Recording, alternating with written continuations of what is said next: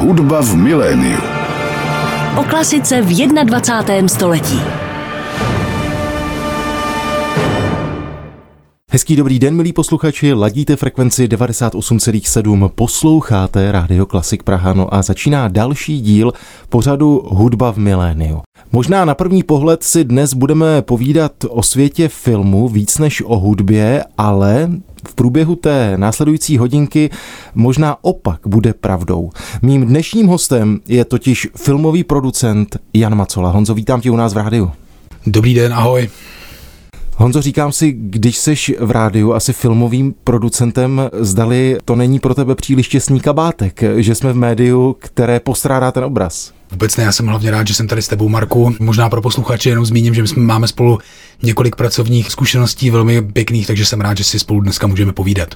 Mě to taky moc těší. Samozřejmě, že lidé, kteří sledují svět filmu, tak možná už tvé jméno zaslechli ve spojení s filmem Il Boemo, s filmem o Josefu Myslivečkovi. Tak v jaké jste teď fázi vlastně?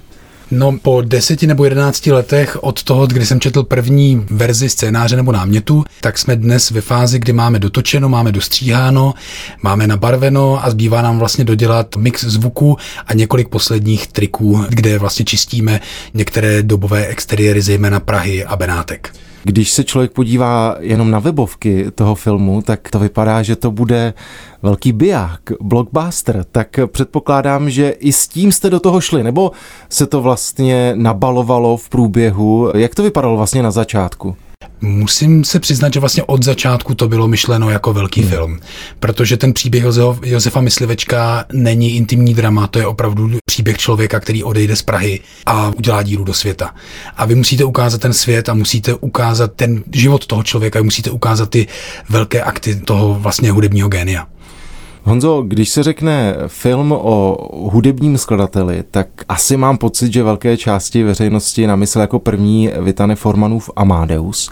Ale pak těch filmů o skladatelích byla celá řada, ať už dobrých nebo horších, ať už takových, které šly hodně po srsti, a nebo naopak. Ale Nebojíš se svým způsobem trochu toho srovnávání právě s tím Mozartem, s tím Formanem? Tak to by bylo srovnání, které by nám velmi lichotilo, přirozeně. Mysliveček byl Mozartův blízký přítel, byl o něco starší a byl to jeho souputník v průběhu vlastně kariéry Mozartovi a Myslivečkovi se vlastně podařilo to, po čem Mozart toužil, to znamená prosadit se v Itálii, to se Mozartovi nikdy nepodařilo. My se tomu srovnání jistě nevyhneme, natáčeli jsme nicméně také ve Stavském divadle. Dokonce jsem slyšel někde, že i Miloš Forman toužil natočit film o Myslivečkovi. Nicméně toto srovnání necháme absolutně na divácích. Honzo, pověz mi vlastně, jaká byla geneze tvé cesty k osobnosti myslivečka. Vlastně vy jste se s Petrem Václavem věnovali původně dokumentu o myslivečkovi, říkám to správně? Já jsem Petra Václava poznal někdy před 20 lety na jednom takovém záhadném večírku a pak jsem ho neviděl téměř 10 let. A někdy zhruba teda vlastně 8 let, protože někdy před 11 lety jsme se potkali na festivalu v Cannes. A on začal mluvit o příběhu Josefa Myslivečka. Takže naším prvním společným projektem, respektive projektem, o kterém jsme se začali bavit vůbec poprvé, tak byl film o Josefu Myslivečkovi. Nicméně já jsem v té době pracoval pro Barandov, pro Barandovská studia a Petr s tím scénářem vyhrál cenu filmové nadace. Já jsem tehdy zodpovídal za koprodukce Barandova, proto jsem vlastně četl, nebo takhle jsem se dostal poprvé k té látce a okamžitě jsem věděl, že to je to, co bych chtěl dělat.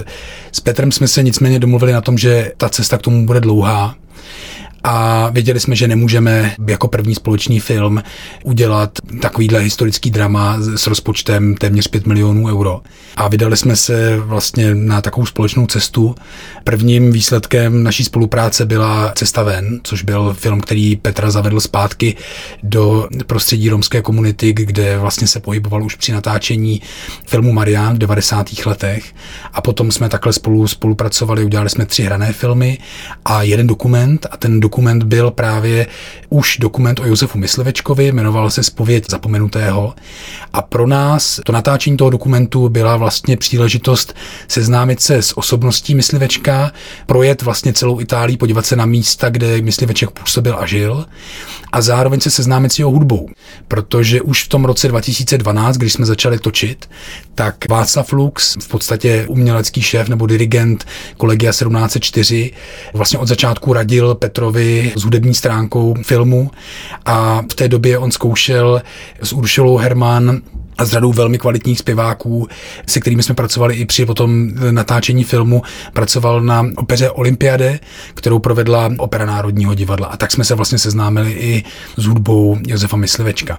Protože my jsme sice měli skvělý dramatický příběh, skvělý scénář, nicméně jsme netušili, jaká je vlastně ta Myslivečková hudba, protože jeho interpretace, zejména těch operních kusů, je velmi málo dochovaná, vůbec se nedá říct, ale těch nahrávek je málo a velmi málo kvalitních. Takže my jsme si říkali, co budeme dělat, že ta jeho hudba nebude stát za to, jako co budeme dělat s tím naším filmem. Naštěstí, ale Václav Luk a jeho olympiáde nás eh, ujistilo opaku a my jsme zjistili, že myslivečková hudba bude vlastně jedna z nejsilnějších věcí.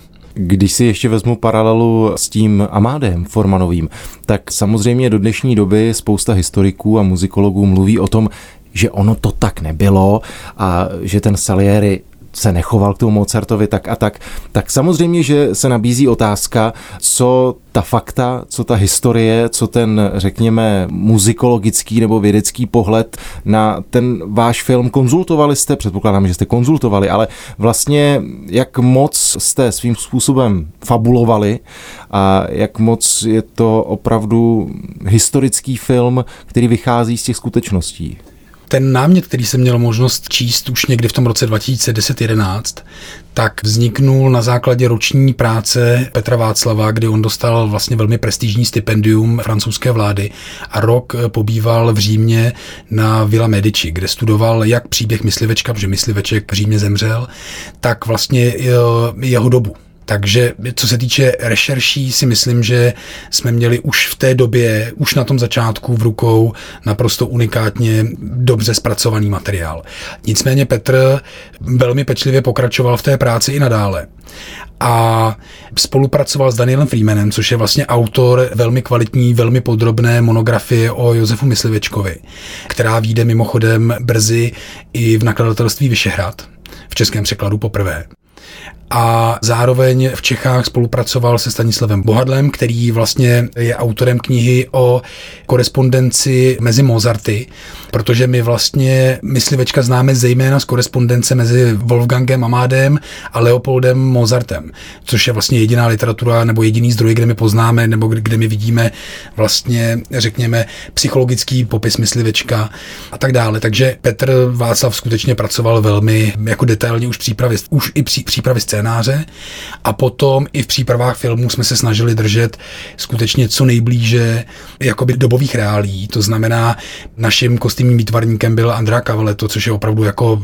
genius, vynikající italský kostýmní výtvarník, který se mimo jiné vyučil u kostýmního výtvarníka Viscontiho takže on pracoval opravdu s materiály, které jsou dobové, nikoli z té doby. V Itálii ale máme dodnes manufaktury, které vyrábějí ty samé materiály. Takže to všechno ve filmu máme, máme tam i dobové interiéry, prostě opravdu ze 17., 18.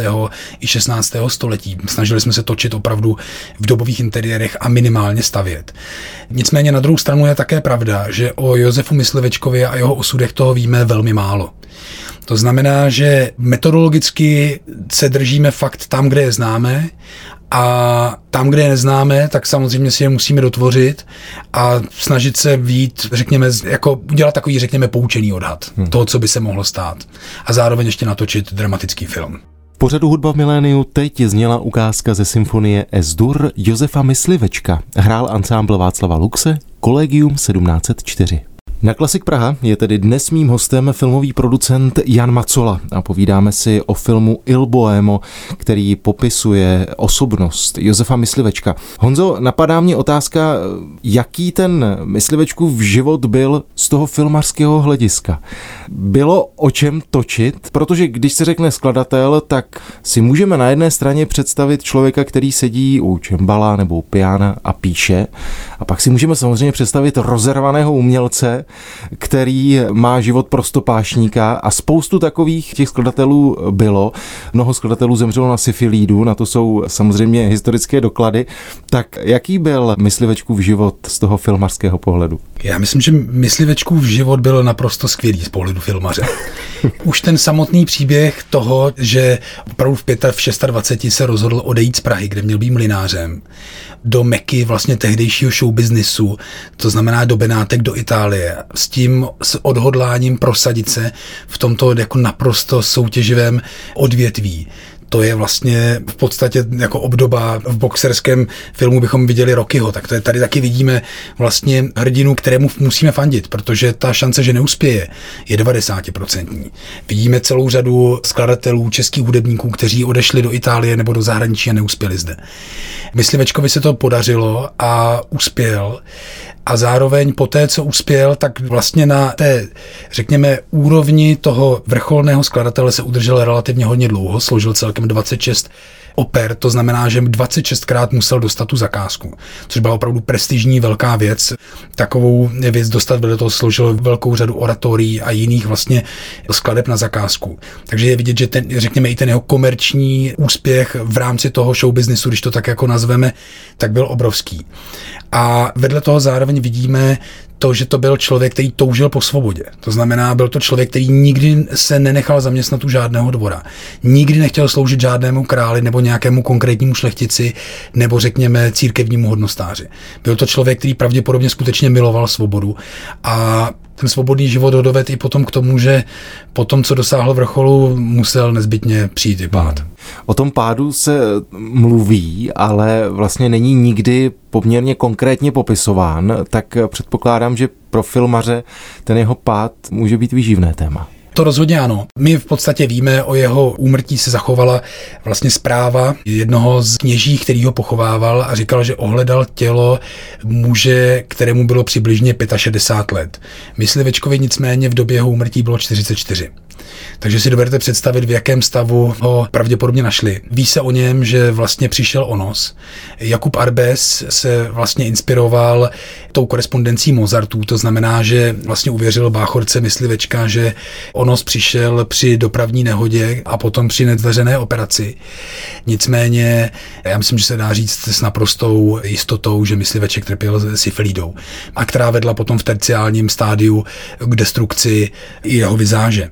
My jsme shodou okolností navštívili s Petrem Václavem v době, kdy jsme natáčeli dokument Spověď zapomenutého o myslivěčkovi, tak jsme ve Vídni navštívili Muzeum venerických chorob opravdu můžu doporučit. Je to muzeum, které se jmenuje, myslím, Schwarzturm, což je místo, které fungovalo jako blázinec, kde ještě snad v 19. století byli zavřeni psychopati, kteří křičeli tam do parku, to je velmi zajímavé místo a tam jsme právě viděli vlastně plastiky toho, jak vypadali podobně zničení lidé, kteří trpěli syflídou. Honzo, samozřejmě, že ty jsi zmínil toho Arbesa, který snad on to byl, který vyslovil to Il Divino Boemo. Ano. Ale váš film je Il Boemo. Ano. To mi musíš vysvětlit. To velmi rád vysvětlím, protože na to narážíme samozřejmě neustále. Hmm. Příjmení mysliveček je pro Italii naprosto nevyslovitelné. Tudíž velmi brzy po jeho příjezdu se hledaly přídomky, jak ho vlastně jakoby nazvat. Jedním z nich byl, tuším, nevím, jestli to řeknu správně italsky, Venatori, což je malý lovec, a druhým používanějším bylo Il Boemo. To znamená, že myslivečkovi se říkalo Giuseppe Mysliveček detto Il Boemo. To znamená Josef mysliveček řečený Čech. A takže to bylo v podstatě skutečně geografické označení, které mysliveček rád jakoby nosil. To Divino se nikdy v žádné dobové literatuře nedochovalo a tuším, že Arbez ho poprvé použil až v roce 1884, když to jeho romaneto vychází. To znamená, že to je skutečně výplodem jeho fantazie.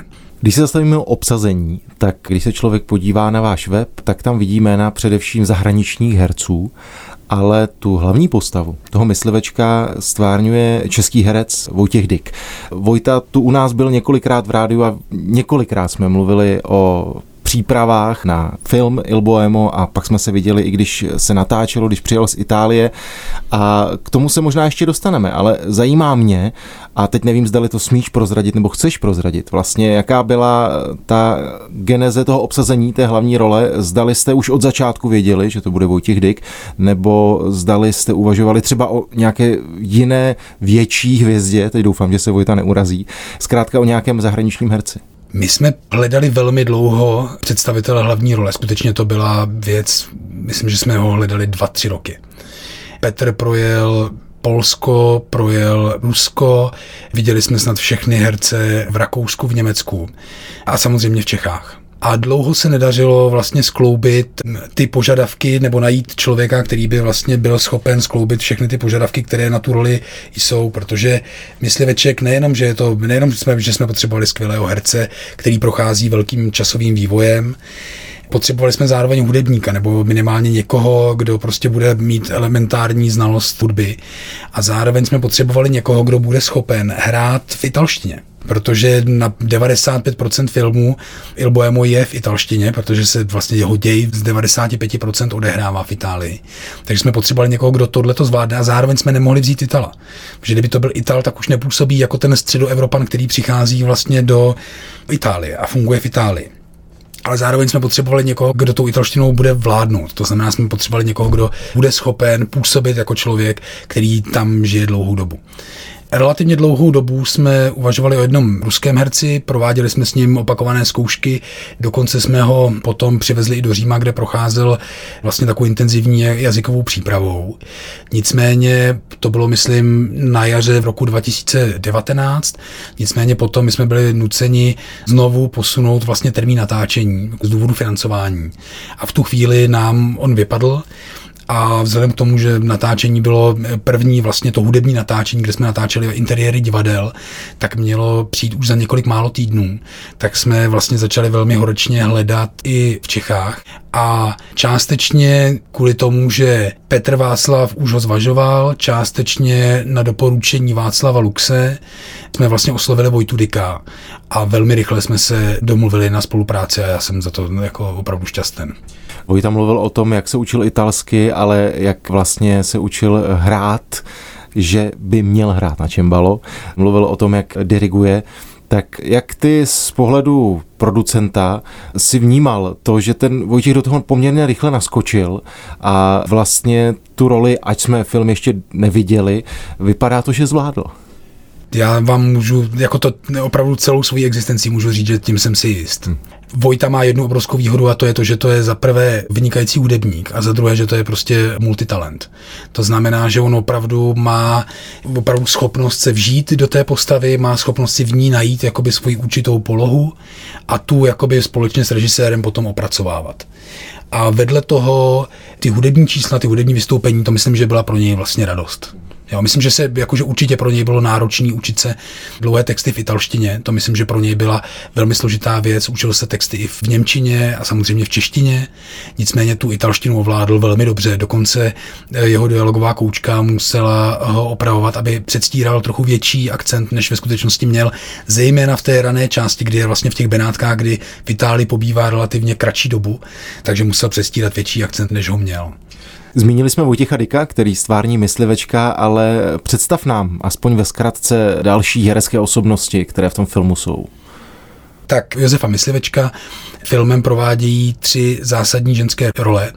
První z nich je Markíza, se kterou se setkává vlastně v Benátkách, kterou hraje Elena Radoničič. Potom se vlastně setkává, což vlastně vychází z reality, protože Mysliveček opakovaně pracoval s Katerínou Gabrieli. Tu hraje Barbara Ronky a potom vlastně takovou jako souputnici životní, možná intelektuální lásku hraje Lana Vlady. Takže to jsou takové tři hlavní vlastně ženské role.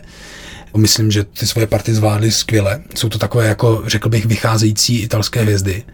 Takže do doby, než vlastně film přijde do kin, tak vím, že minimálně u dvou z nich jako vyroste i jejich kredit u italských diváků. Potom máme řadu skvělých rolí italských, menších, protože skutečně my myslivečka provádíme tím jeho životem, to znamená, máme celou řadu, několik desítek vlastně vedlejších rolí. A vedle, řekněme, hereckých rolí máme i pěvecké role. A tam musím říct, že vaši posluchači určitě budou znát jména, jako je Filip Žarusky, který vlastně hraje sám sebe, nebo v podstatě hraje skutečně zpěváka, vidíme ho tam zpívat.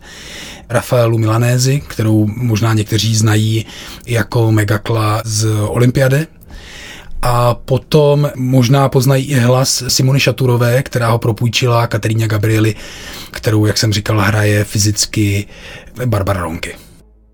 Na Klasik Praha v pořadu Hudba v miléniu to teď byla ukázka z houslového koncertu Ádur Josefa Myslivečka. Solistkou v první větě byla Leila Šajek a s ní hrál ansámbl Collegium 1704 řízený Václavem Luxem. Na Klasik Praha dnes je mým hostem filmový producent Jan Macola. My si povídáme o filmu Il Boemo. Honzo, jsme na hudebním rádiu, na rádiu, které pravidelně pouští nahrávky Václava Luxa a jeho kolegia, které rádo pouští hudbu barokní, klasicistní tak by mě samozřejmě zajímalo, jak vznikal ten film, co se té hudební stránky týče. Na svět už vypluly fotky, jak jste natáčeli v divadlech, jak jste natáčeli s Václavem Luxem právě se zpěváky, které si jmenoval.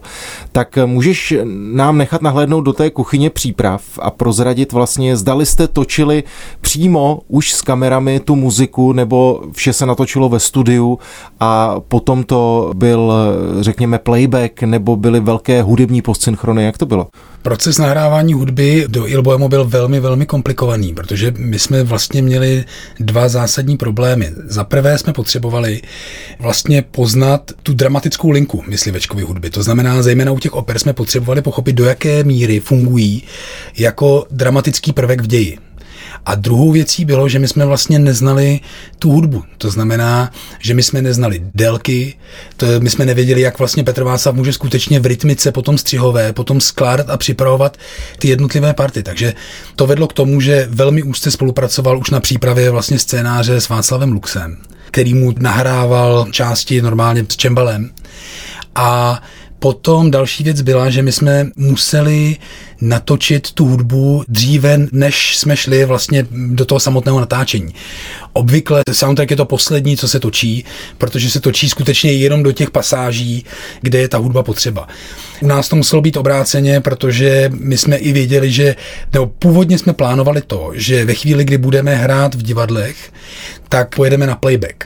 Takže jsme potřebovali ten playback pořídit. Takže probíhalo vlastně tuším dvoudenní natáčení Pražské křižovatce se všemi zpěváky, s kolegiem v plném obsazení, s vynikajícím hudebním režisérem Erdo Grotem a natočili jsme, já už se to přesně nepamatuju, vím, že z toho můžeme vydat dvou CDčko. To znamená, přes dvě hodiny hudby jsme pořídili. A potom jsme vlastně plánovali zhruba tři měsíce po této samotné natáčení v divadle Komo, kde probíhalo 90% řekněme natáčení těch hudebních scén.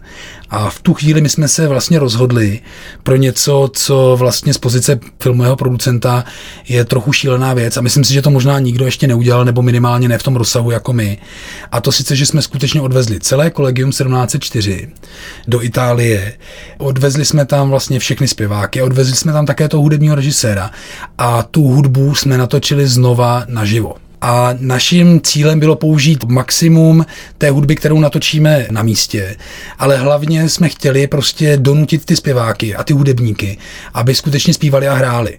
Protože to je věc, kterou jsme poznali při natáčení dokumentů o Myslivečkovi a je to perfektně vidět, vaši posluchači to budou znát z koncertů Kolegia, že ve chvíli, kdy Václav Lux diriguje, tak on skutečně je tou hudbou. Ta hudba jim prochází a vlastně formuje jeho fyzickou podobu. A to jsme věděli, že bude fungovat i u těch zpěváků a u těch hudebníků. A proto jsme do toho šli i v tom komu, i když to bylo vlastně velmi nákladné a velmi náročné.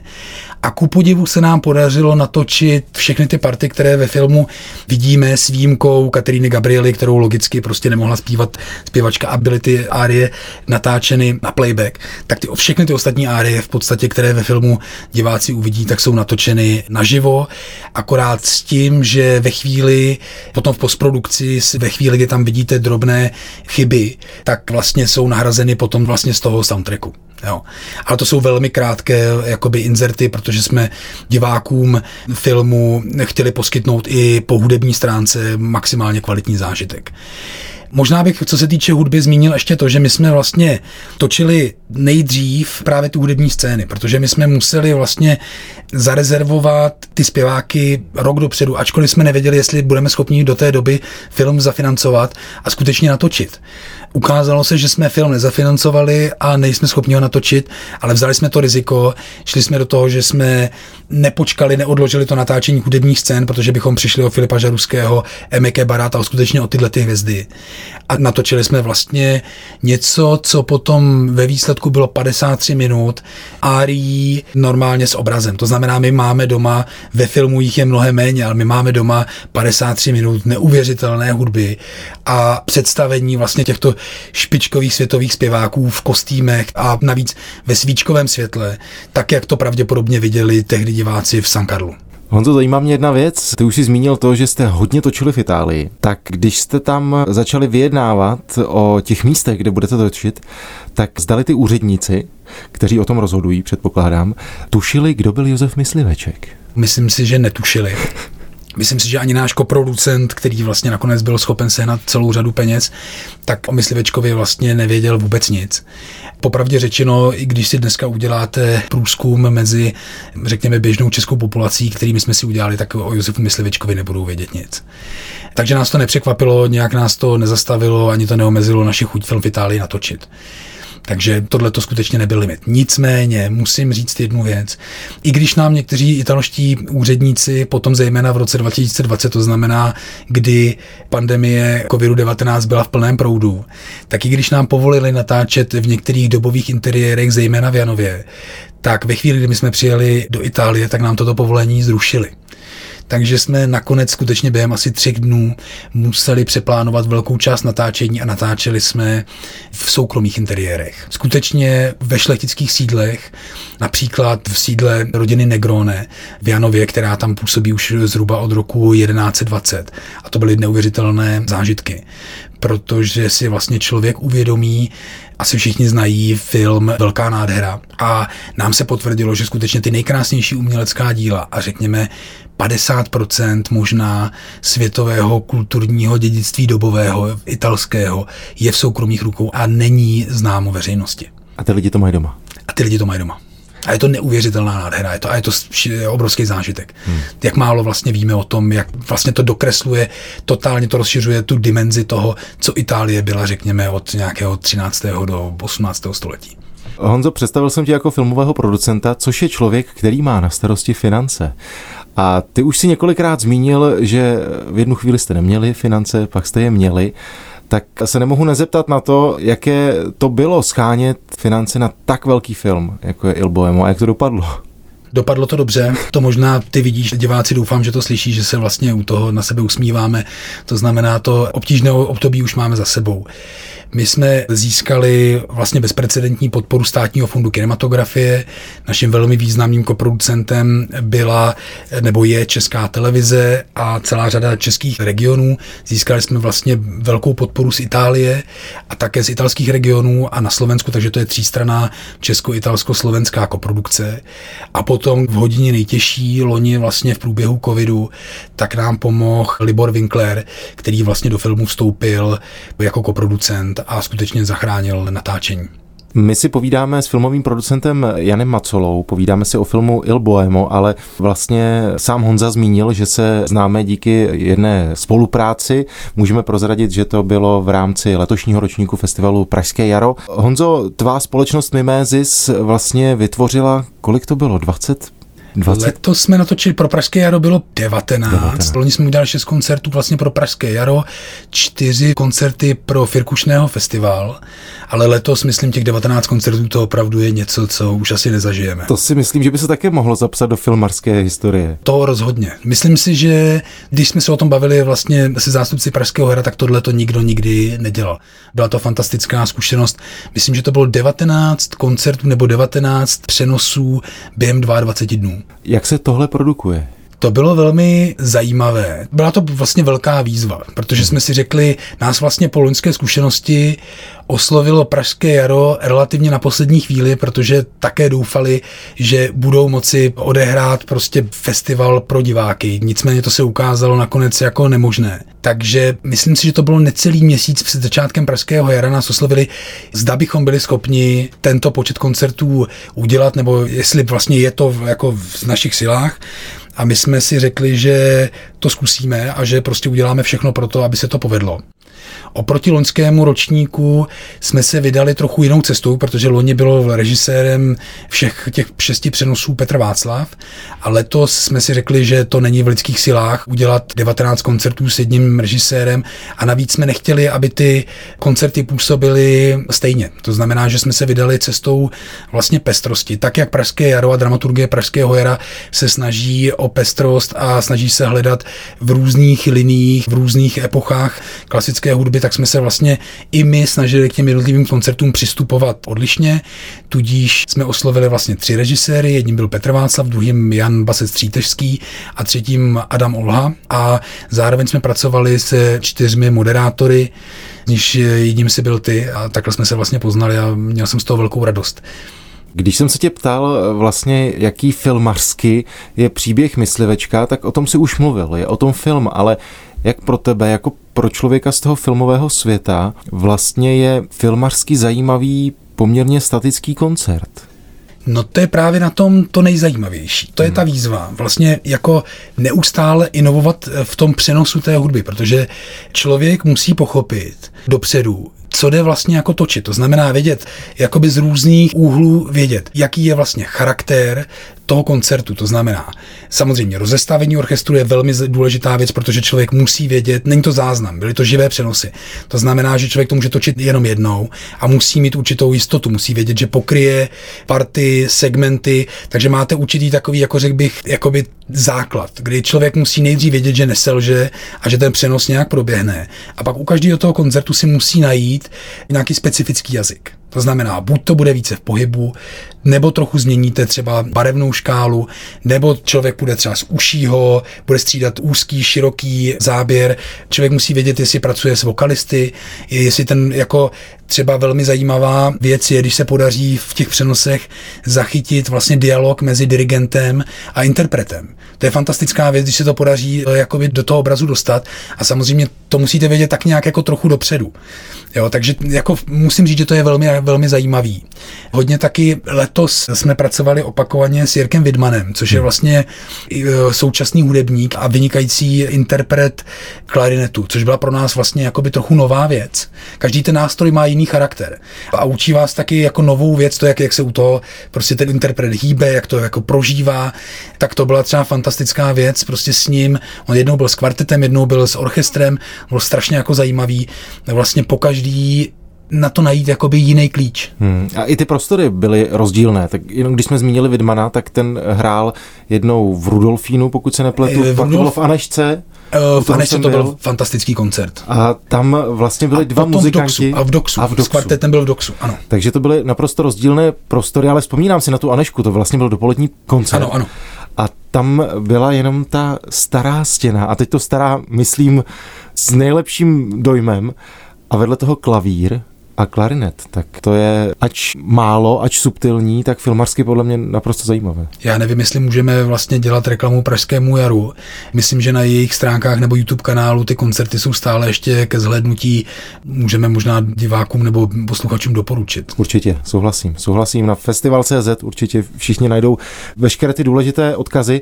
Honzo, my jsme v závěru našeho dnešního povídání mluvili jsme o filmu Il Bohemo, mluvili jsme o Pražském jaru, ale když jsem tě představoval, tak jsem nezmínil, že ty jsi kinař Používá se to slovo ještě dnes. Ano, ano. Kinař. Si provozovatelem kina, kina ano. pilotů, to můžeme zmínit.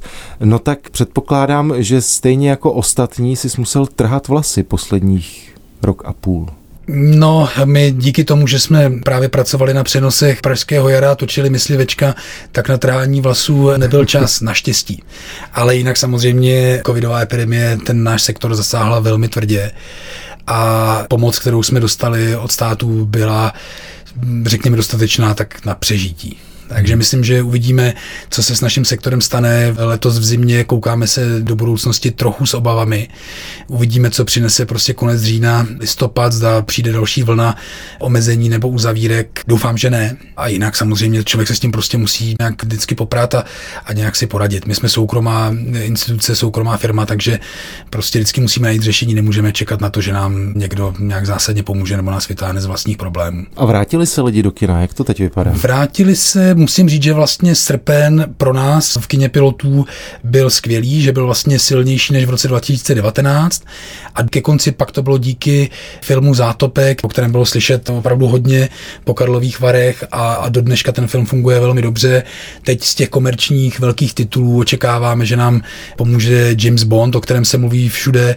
My tyhle ty velké tituly nehrajeme tak často, protože jsme spíš klubové kino, ale jsou pro nás velmi důležité kvůli tomu, že lidem ta vlastně kampaň, která probíhá na všech platformách, lidem opět připomene fenomén kina, fenomén filmu a to, jak skvělý zážitek to je vlastně jít se podívat na velké plátno a, a tenhle ten zážitek vlastně sdílet s dalšími diváky. A Honzo, jsme v závěru toho dnešního dílu, my jsme si velkou část povídali o filmu Il Boemo, ale vlastně mám pocit, že jsem se tě nezeptal, kdy ho uvidíme.